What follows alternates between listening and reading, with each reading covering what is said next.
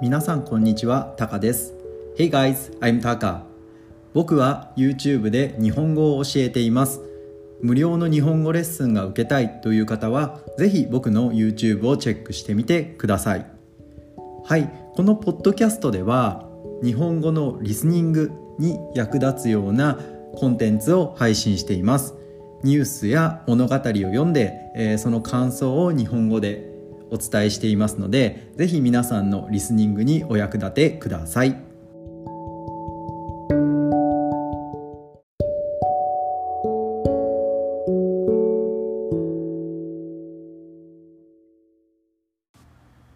い、ということで今回は一つニュースを紹介したいと思います。医療関連のニュースですね。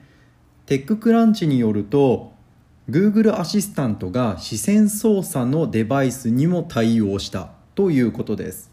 日常的にデバイスのやり取りを視線操作に頼っている人は強力なツールを手に入れることになった。 Google アシスタントだ。視線を音声ベースのインターフェースに置き換えることでアシスタントの複合の統合とコミュニケーションツールが飛びダイナボックスデバイスかなの機能を向上させるということですね。英語の原文も読んでみましょうか。ちょっと待ってくださいね。 OK, Google Assistant comes to gaze-powered accessible device. Gaze-powered accessible device. I'm not sure the exact pronounce. People who rely on gaze tracking to interact with their device on an everyday basis now have a powerful new tool in their arsenal Googles。 ちょっと難しいな。 Google Assistant、ということですね。どうですか皆さん、分かりましたか？視線操作っていうのは Gaze Powered Accessible Device、 視線操作でこう操作できる。視線っていうのはこの目の目で見るということかな。目で見て操作できるデバイスを開発した、テクノロジーを開発したっていうことですよね。こうとてもすごくないですかこれ。もともとおそらくこういう技術というのはあったんだと思いますね。ALS という病気があるのを皆さんご存知ですか？体中の筋肉が徐々にこう衰えていくっていうと違うかもしれませんが、体中の筋肉、マッスルですね、体中の筋肉がこう徐々に機能しなくなってしまって、the muscle in the body became don't work。体中の筋肉が徐々に動かなくなってしまうという病気ですね。それが ALS なんですけど、最終的にはこう呼吸もできなくなってしまうというような非常に残酷な病気です。この病気の怖いところは意識があるということだと、僕は思います。僕は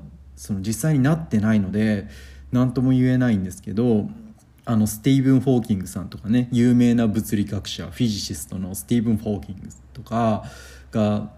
こうね、患ってた病気ですよね。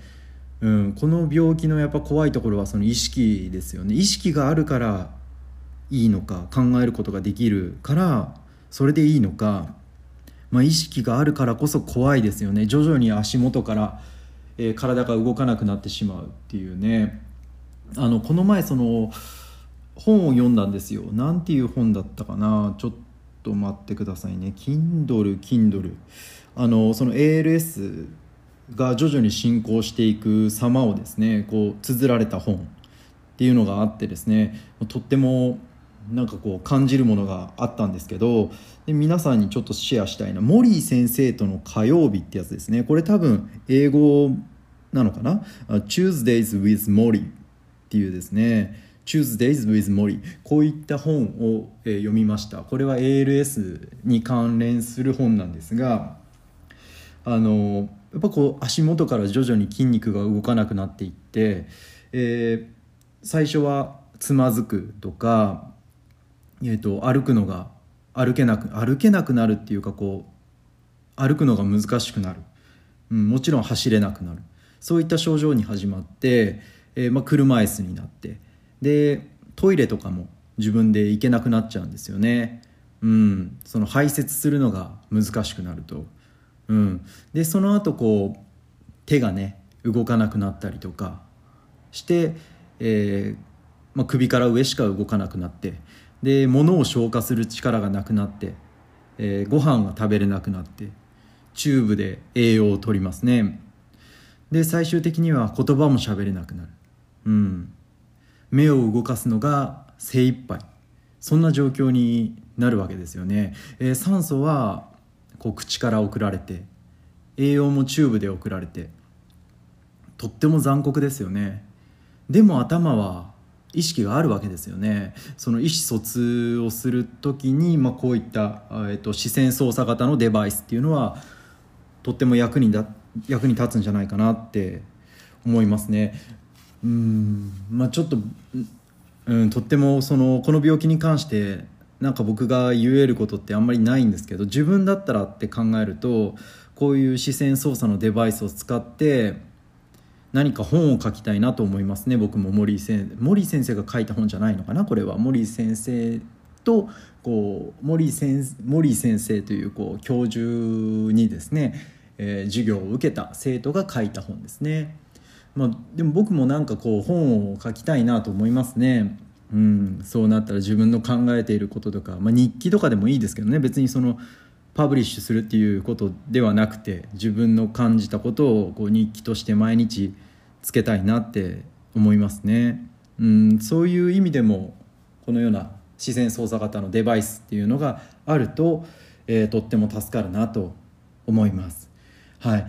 ただね、こういうデバイスが作られるっていうのはおそらくなんですけど、もちろんこの医療っていうかねの人にもものすごく役に立つ、テクノロジーだと思います。ただほとんどの人は楽したいっていうのが正直なところですよね。もうすでに人間はその手を使ってデバイスをコントロールするっていうのすら面倒くさいっていうかね、今スマートフォンがあるのが当然で、Google マップとかで当たり前のように道に迷うことなくどこにだって自信を持っていけるじゃないですか。僕が大学生の頃にオーストラリアに行ったことがあるんですよ。一人でそれが初めて一人で海外に行ったっていう経験なんですけど、めちゃくちゃ怖かったですよね。もう全く分かんないし、右も左も分からない、どこに何があるかも分からない、言葉も通じない、とっても怖かったです、でその時は当時はスマートフォンがなかったので、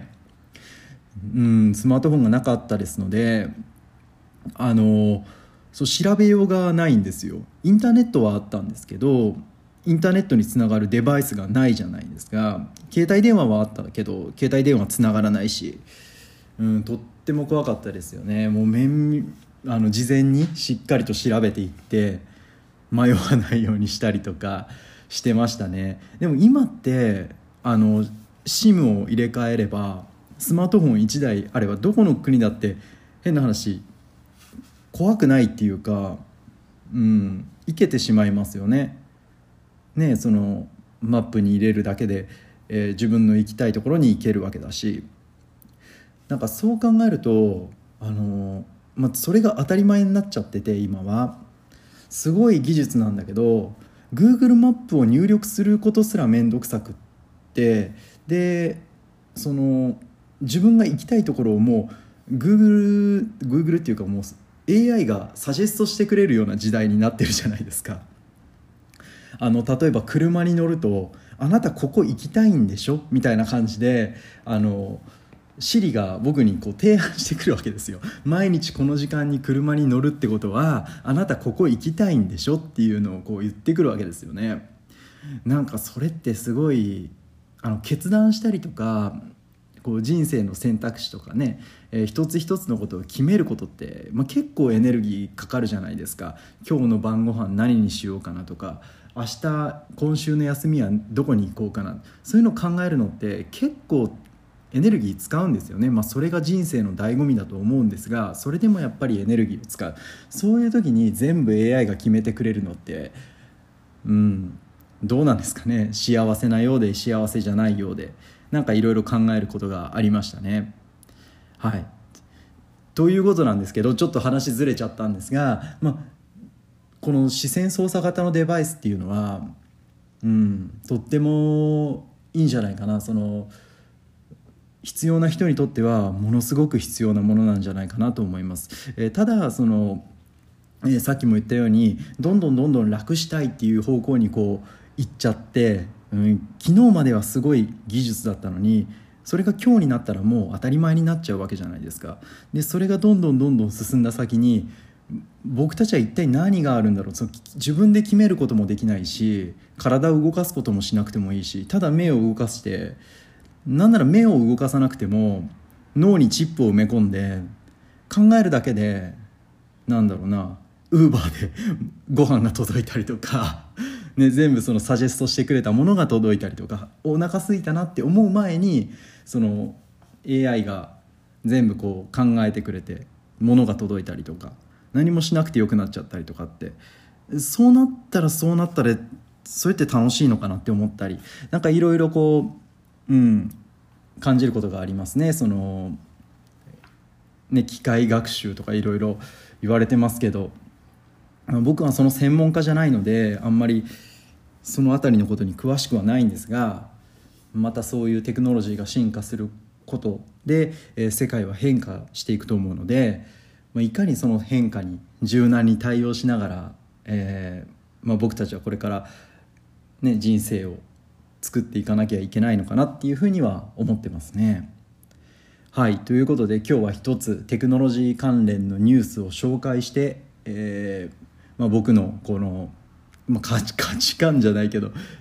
その AI に対しての考え方っていうのを日本語でお話しさせていただきました。今日のエピソードはいかがだったでしょうか。またちょっと難しい話だったと思いますので、少しこのレベルが難しかったなという方は、YouTube の動画はですね、もっと